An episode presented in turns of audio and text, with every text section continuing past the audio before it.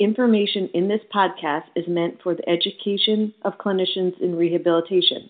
This is not meant for personal medical diagnosis and treatment, and individuals should always consult an appropriate medical practitioner.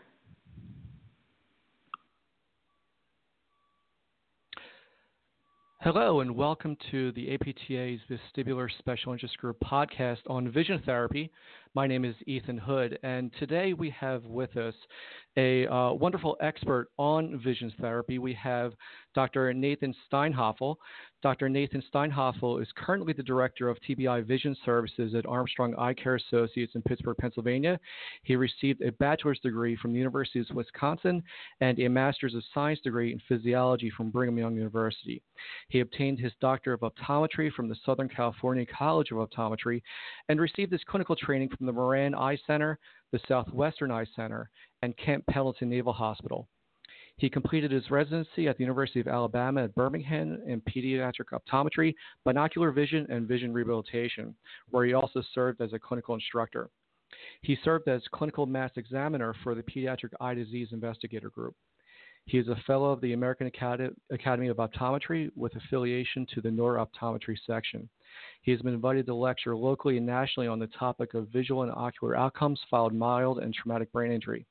He is a clinician in private practice and specializes in the treatment of amblyopia, strabismus, visual dysfunction related to traumatic brain injury, vision therapy, and rehabilitation. So, Dr. Steinhoffel, welcome, first of all. Thank you for having me. Great. So let's dive right in. And uh, vision therapy, especially from a, a physical therapist perspective, uh, we hear about vision therapy when we're dealing a lot uh, with our neurological patients, whether it's from concussion or stroke or more of a moderate or severe traumatic brain injury. Um, can you tell us exactly what is vision therapy?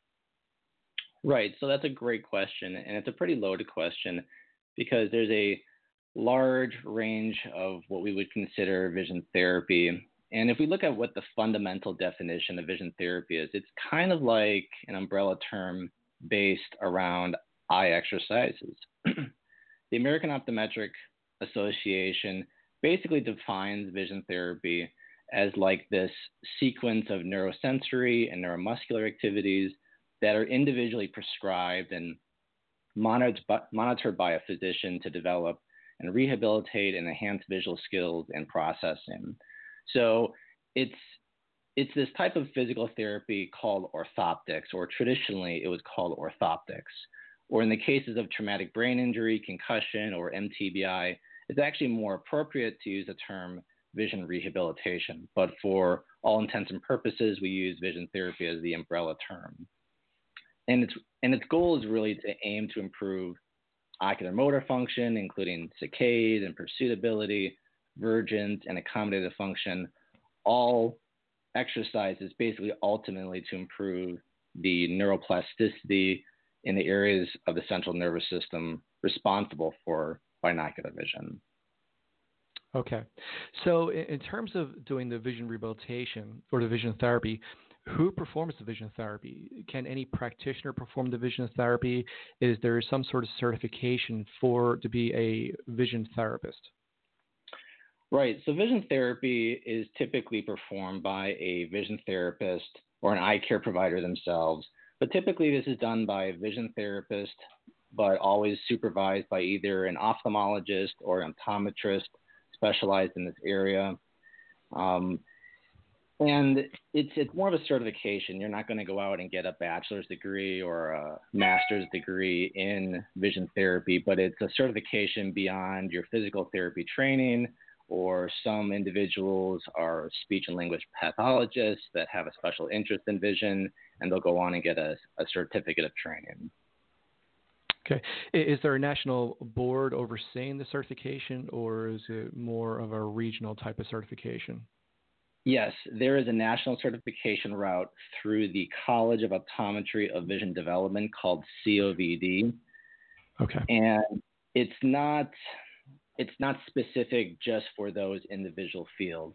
In fact, over the past decade, we've seen a lot of physical therapists, occupational therapists who are furthering their education and becoming certified vision therapists and co-managing with eye care providers. Okay. Okay. So, in terms of performing the vision therapy, is there a set protocol for vision therapy, or is it diagnosis based, or is it symptom based? How exactly is, is the protocol come about?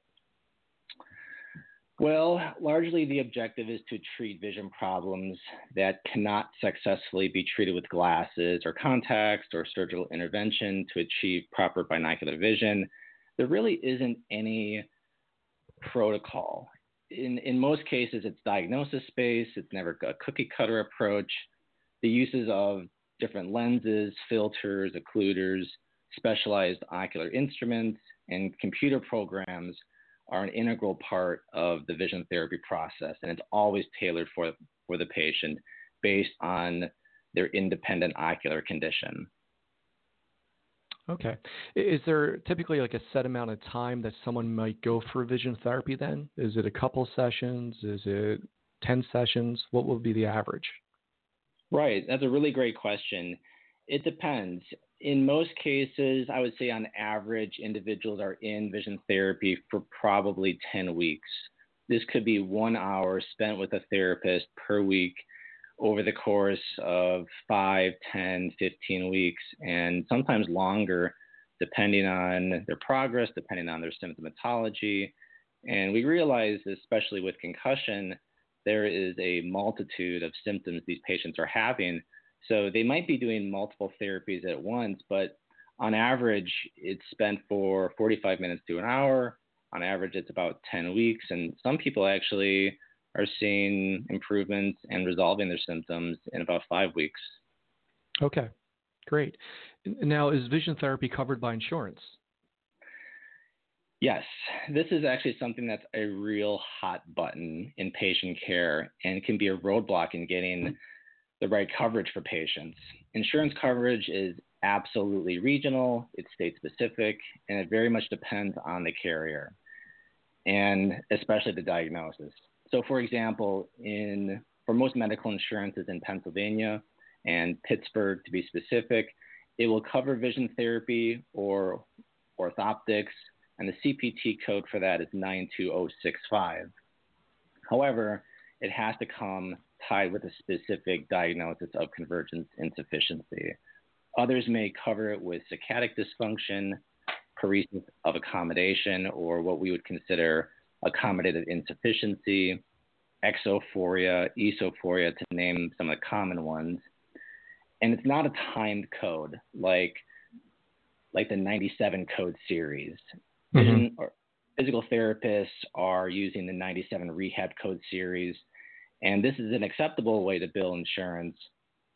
And insurance will only accept the vision therapy CPT code once a day unless it's tied with a modifier and we're trying to treat multiple eye conditions. Um, okay, so basically, it's, a, it's a it's a non-time based code essentially is what it is. It's it's one unit billed per session essentially. Correct. It's a one unit okay. bill per session, and we have found that medical insurance will accept it coming from a physical therapist, and sometimes not. It really just depends on their insurance plan. On the okay. flip side of things, for concussion and traumatic brain injury, it's more appropriate to use a 97 code series. Okay. Okay.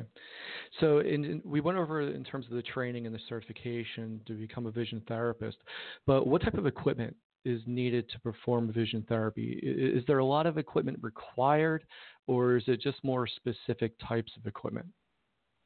That's a great question. Gosh, we could probably spend at least 45 minutes talking about this one, but if we scale it down, and given that the audience are probably primarily PTs and OTs and possibly some athletic trainers, I have kind of a go to list for a real basic amount of,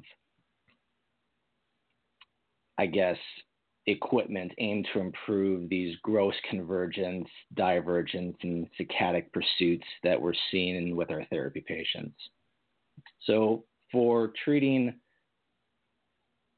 these patients who have suffered a concussion, I'll name kind of like a must have list. One being the Brock string. Many therapists are using that, pencil push ups, mm-hmm. a three dot card, a lifesaver card, and a Hart chart. And, and this does not take a lot of resources. This can be something that could be easily purchased through Bernell. Bernell is a very large supplier of vision therapy equipment. Um, and, and I have no financial interest in Bernell whatsoever. okay. Um, but it's um, Bernell has a, a large selection of of of equipment, and it can get really expensive. I mean, it can get really like vision. There are some vision therapy clinics that have all the bells and whistles, and you can have mm-hmm. a lot of expensive equipment, a lot of computer programs. But for the mass majority of these patients, you can do convergence work and accommodative work and saccadic work with the the simplest of of tools. Okay. Okay, great. So we've heard about vision therapy in terms of concussion. There's been a lot of publicity in terms of vision therapy contributing to the care concussion. Is there research supporting the use of vision therapy to improve visual symptoms after concussion? Absolutely. Vision therapy has gained a lot of traction in 2009 when the Convergence Insufficiency Treatment Trial Study Group put out this gold mine of data in Archives of Ophthalmology when its first randomized clinical trial in non concussed individuals with convergence insufficiency. Office based vision therapy was successful in about 75% of these cases. But then as we turn to concussion, we see that these patients also have convergence insufficiency and accommodative insufficiency, and very similar to patients who were born with this issue. So as we turn to these concussed groups, there's a large amount of peer-reviewed research over the last decade with concussed patients with these insufficiencies, a lot of retrospective analyses, um, a lot of observational studies, randomized clinical controlled studies, including some promising pilot data with functional MRI that su- suggests there really is an increase in neuroplasticity, similar to vestibular therapy. Kind of the goal mm-hmm. is not to beef up and make muscles and organs stronger. We're not trying to get these Arnold Schwarzenegger eye muscle. it, it's true. I mean, we're really trying to increase neuroplasticity, same as vestibular therapists. Mm-hmm. So I'd be remiss not to talk about Ken Ciuffreda and his colleagues at the SUNY College of Optometry in Manhattan that has been studying these effects of vision therapy for decades. A, retrospe- a retrospective analysis, first done in 2008, looked at 160 symptomatic concussed individuals with reduced convergence, reduced pursuit function, reduced saccadic function, and 85, 90, 90% of these patients seem to have some success with vision therapy and actually remain stable without a whole lot of recidivism two to three months after discontinuing treatment. So is, is degradation common with, with patients once they go through vision therapy having regression or usually do they hold on to their gains? I will say it's it's I'm not going to say 50-50, but yes, there there is some regression, especially patients that start off really severe, that have severe convergence problems or severe accommodative problems. And much like physical therapy, yes, they'll go through a series of of of exercises and and improve and things will get rehab, but sometime later on down the road it could regress, especially if there are pre-existing conditions. And okay. that's something that is good to know as part of the history when mm-hmm. physical therapists are talking to their their their patients in the trenches that's something good to ask. Did you have a pre-existing history of ocular issues? And if that's the case, there could be regression after discontinuing therapy. Okay. Now, in terms of the research, when you're looking at the physical therapy literature, um, and really just the literature in, in general for concussion rehab, we notice that there is a, a wealth of information out there now. But when you really look at the subjects that are involved in these research studies, is that most of the research is done within the sports medicine realm and essentially done on athletes. And so we generally have this small sample size of teenagers to young adults where most of the research is performed. Yet, when we look at the uh, percentage of concussion we actually see in the clinic, most concussions are not sports related. They're usually MVAs or some sort of traumatic accident, or in the case of geriatrics, and falls. And we see that there's there's a lack of research on the, the greater proportion of patients who actually have concussion and the rehab after concussion for them. Is there a, a similar type of of spread in, in terms of the subjects looked at in the vision therapy literature that it, there is in the PT and sports med literature. Right. So, so yes, um, it it really depends on the diagnosis and the diagnoses with concussion. There, there's a really good study. It's called the CHOP study in 2016. It was done out of the Children's Hospital in Philadelphia, and they looked at this study in 2016. It was an observational cross sectional study. It was with 100 individuals that were concussed, and they looked at the types of ocular sequelae that patients had specifically with, with concussion. So there, there's a lot of studies that have been put out over the last decade of patients that are not concussed, patients with congenital issues, but okay. there is not this wave of patients that they're looking specifically with concussion and comparing various protocols and various treatments. So there is a handful of research out there. We just have mm-hmm. to dig a little bit and, and, and, and siphon the difference between non-concussed and concussed. Okay, great. So when should vision therapy be considered after concussion? Like what is the specific time frame that should probably start vision therapy after the person is concussed? There hasn't been any defining timeline. However, sooner the better than, than later. We okay. we now have an understanding that there is a that the road to recovery is more of an active process than a passive time off, wait and see process. There's this approach that has been considered over the last decade that maybe two to three weeks after injury, we really need to start getting more active, more into PT, vestibular therapy, vision therapy. We certainly don't want to push the system within the first week. I think that can mm-hmm. be a little too soon. But even within a two, three week period, patients can start to get into some of these vision therapy exercises. And okay. to be honest, go ahead. No, you go ahead. Go ahead. Sorry. To be honest, I typically don't see these patients until they've actually undergone this evaluation by clinical neuropsychology and they've been through appropriate vision screening. So by the time they get to me into my clinic, they've probably it's probably been three to four weeks. And there's not really a timeline of when we can I mean, there's not a too late, it's not going to happen for you, it's, it's not going to be helpful for you. So, but, but sooner the better.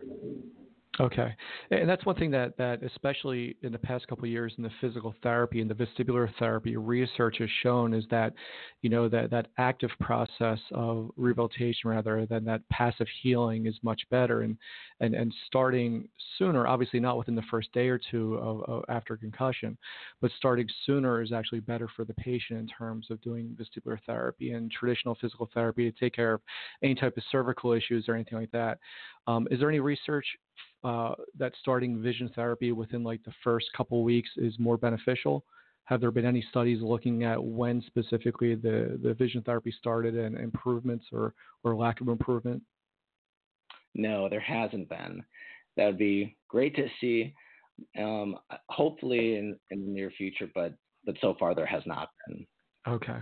Okay. I mean, we know that, and it's tough because we know that there is this spontaneous improvement within a 30-day period. So if you mm-hmm. if you do absolutely nothing, we know that there are improvements in in visual sequelae and convergence issues and accommodative issues. So it's it, would be ha- it'd be a, have to be a very defined protocol with specific mm-hmm. inclusion mm-hmm. criteria. It's difficult to study, isn't it? it is. Yeah, it very much is. Okay. So when when you're dealing with that, that, that patient after concussion and having visual issues, is, is there an average time frame that patients will heal after the concussion, like after you start the vision therapy, or is it essentially in terms of like physical therapy where it really depends on the individual, essentially how they're going to heal up? Well, it's yeah, it's very patient specific, especially if the patient has other factors going on if the patient has post traumatic migraine or other somatic symptoms. In, in, general, though, for patients with convergence insufficiency due to injury, we typically see the near point of convergence improve five centimeters every four to five weeks. And patients in vision therapy on average are, like I said previously, they're going through therapy for 10 weeks, maybe longer. Mm-hmm. And younger individuals will, will bounce back a little bit easier geriatrics team seem to progress a little bit slower because we're we're treating against some age-related things that are working against them. Okay. Okay. So, as a PT, what would be some common terms that might be good to know to describe eye movements and tracking to an optometrist? That's a great question. I think when whenever I'm whenever I'm teaching my students in clinic, there is a number of things that I want the physical therapist to understand or at least interpret from a clinical record or be able to communicate to the ophthalmologist or optometrist. And one is near point of convergence or what we call NPC. Mm-hmm. Normal near point of convergence is six centimeters. It's measured from the tip of the nose. We want we want clinicians to understand what accommodative amplitudes are, or, or what we call amps. We measure that in diopters, but for the purpose of screening, amplitude of accommodation is measured from the plane of the forehead, and a minimum amount of accommodation we want to see about 15 centimeters. So patients should be able to bring something close to them and see something clearly up to 15 centimeters assuming that the patients are under 30 years of age. Now, if they're older, obviously they're going to be losing their accommodation or their ability to focus up close. Um, mm-hmm. Um, but patients under 30 should have this this normative amount of focusing ability. We want okay. clinicians we want clinicians to know what basic saccadic movements look like, what basic saccades look like on record. Um, we want patients or clinicians to know what pursuit movements are. If they read that through the record saying pursuits are smooth and equal, or saccades are smooth and equal, or what hypometric saccades look like, or hypersymmetric saccades look like. The other thing that I think is really important is to observe their ocular alignment, whether there is an exophoria present, an esophoria, or whether there be strabismus present, and exotropia, and esotropia. Those are some of the terms that physical therapists should absolutely be familiar with. So when they see that on record, they can at least discuss this this common ground of, hey, they have this. Be mindful that when you're treating them in vestibular therapy and incorporating vision exercises. Okay. No, that, that was a great explanation. So when we're dealing with uh, patients with visual deficits after uh, a concussion, um, are, are, most of the essentially the diagnoses that, that we may see might be convergence insufficiency, accommodative insufficiency, saccular dis, uh, saccadic dysfunction. Are they like the, the top three ones that generally patients will be be seen for essentially? Yeah. So the research is telling us that convergence insufficiency is number one. Much like if a patient has a concussion, headaches are obviously the number one symptom. Convergence insufficiency being one, accommodative insufficiency being two, and then saccadic and pursuit dysfunction following that. Okay. So as a PT, if we're seeing a patient with visual sy- symptoms like a convergence insufficiency after concussion, are there any exercises or low tech tips that we can perform with the patient to help them with this? Yeah, and I I think there there are a lot of physical therapists who are already doing convergence exercises with the Brock string. And I feel mm-hmm. like if you're working on convergence, you're going to improve upon their accommodative function naturally. So they kind so, of go hand in hand then? They do. There is a synergistic relationship between convergence and accommodation. So we call that the the CAC system, or if you're working on the accommodative system with accommodative exercises, which usually the vision therapists are focusing on, that's called the the ACA system, or improving the accommodation will naturally improve the convergence issues.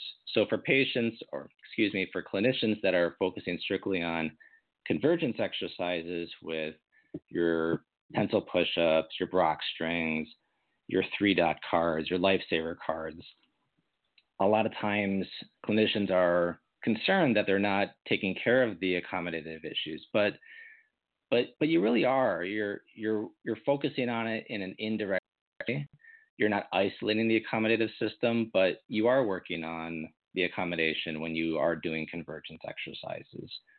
So there are a number of different tips and and things to keep in mind when doing vision therapy.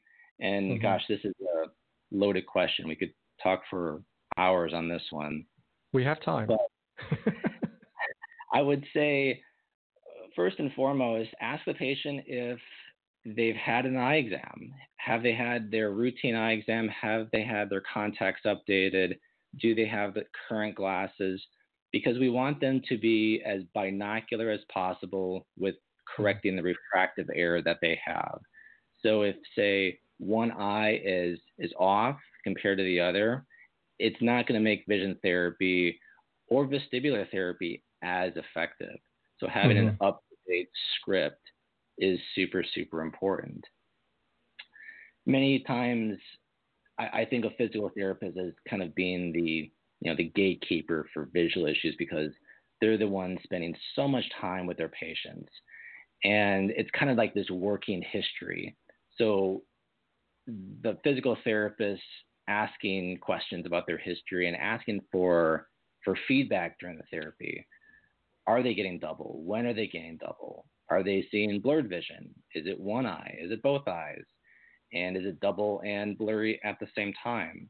Instead of just kind of going through the motions that we can sometimes get trapped in when we're seeing dozens of patients a day and mm-hmm. multiple patients at the same time in the same room.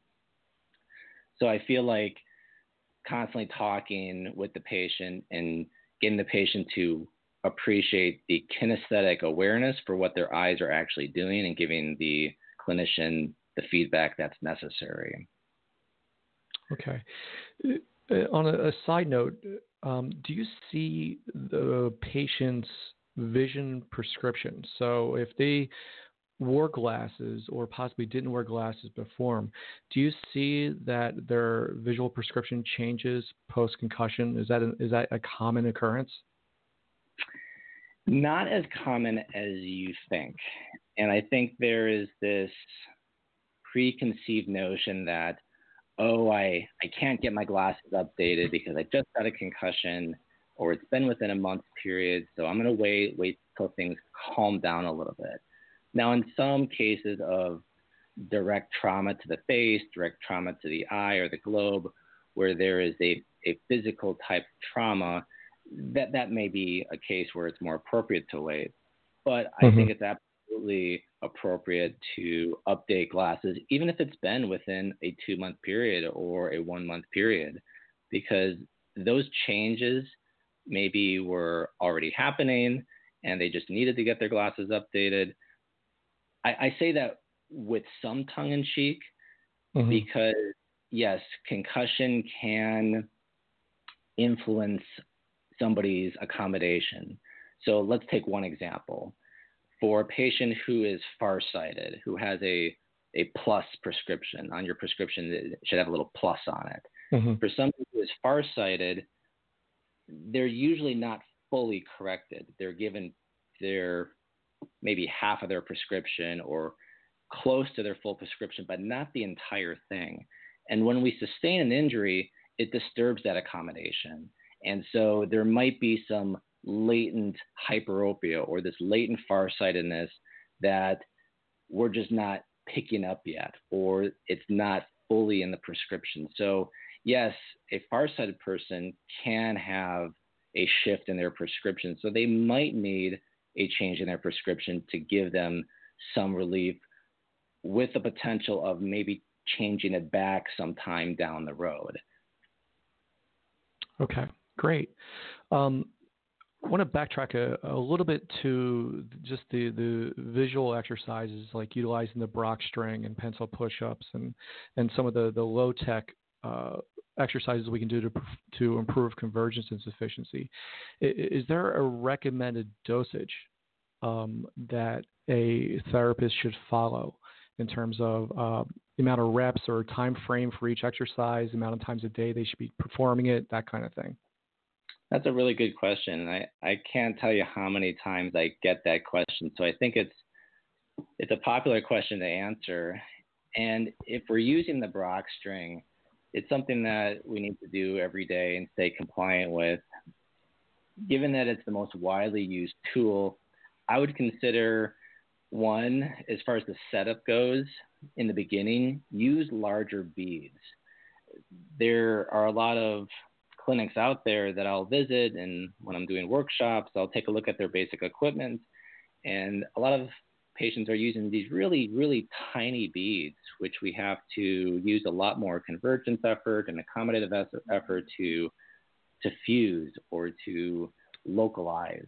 And mm-hmm. using larger beads is just easier for binocular fusion. So larger wooden beads, probably like the size of a marble, would be more appropriate. But then as they go through the therapy, smaller beads is a little bit easier to use. They should be spending at least, I'd say, five to seven minutes every single day. I would say don't do it in the evening, don't do it before bedtime. Doing it early, midday is a little bit easier because we don't want to fatigue these patients. We don't want to okay. push their post traumatic migraines and then they're not having the appropriate sleep. But yes, I mean, they should be doing maybe 10 reps um, in a particular set of exercises and then 10 mm-hmm. reps in another set of exercises. But in total duration, I would say five to seven minutes. Okay. And basically just not have a significant increase in their symptoms while they're doing it, correct? Right. And I will say that with some tongue in cheek as well, because mm-hmm. naturally you're going to provoke their symptoms. There's yeah. going to be some provocation. And in in our, our in our protocols, we want to push them to the point that their headaches are not exceeding maybe a six or a seven out of ten we don't mm-hmm. want to push patients too far because we we have to expect these patients are already coming in with visual symptoms, with headache symptoms, with dizziness symptoms, symptoms about their environment. So we know that they're coming in not feeling the best already, but but that's okay because we mm-hmm. just need to provoke their symptoms just enough to make progress in the therapy, but not too much to make the rest of the day absolutely miserable. Okay. So, Dr. Steinhoffel, are there other medical conditions where vision therapy may be beneficial? Yes. Non strabismic binocular disorders like exophoria, exophorias, esophorias, hyperphorias. So, if there's this vertical misalignment, patients that have misaligned eyes. And when I say that, patients that you can visually see their eyes wandering right or left, mm-hmm. intermittent low magnitude strabismuses. And some of these patients are just not candidates for vision therapy. They're more surgical cases. Other cases include amblyopia, patients that have poorly developed vision in one eye. And that's more of the hotbed of research right now is vision mm-hmm. therapy improving these amblyopic cases. Accommodative, okay. accommodative disorders and patients who also look normal on paper, paper with a clinical record, but still have these symptoms, these visual sequelae from acquired brain injury or concussion. They still feel visually fatigued. So we're taking a intact visual system and pushing them to help them get over their symptoms when maybe there's not an actual convergence issue present. Okay, great. And then as a PT, when is it appropriate to refer out to a vision specialist such as yourself? Well, obviously, when you feel it's out of your scope of care, there, there's no hurt in referring. And I've been really fortunate to work with some super intelligent and well educated physical therapists in Pittsburgh. So a lot of them are tackling it on their own and doing a wonderful job.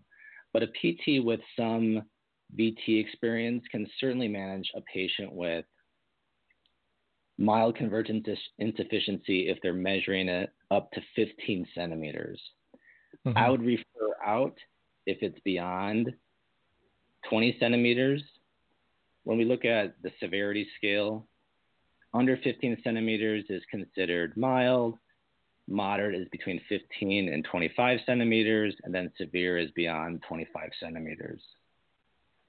Because okay, and, and, if you're seeing patients that are larger or long, worse than 25 centimeters, we know that there's going to be other visual diagnoses that are present, which can make treating much more difficult. Okay, great. Well, Dr. Steinhoffel, thank you very much for your time. This has been extremely informative. And I invite uh, everyone listening to uh, listen to our other podcasts that are on the Blog Talk radio site. And thanks for joining us for our Vision Therapy podcast today. Thank you, Dr. Steinhoffel. Thank you for having me.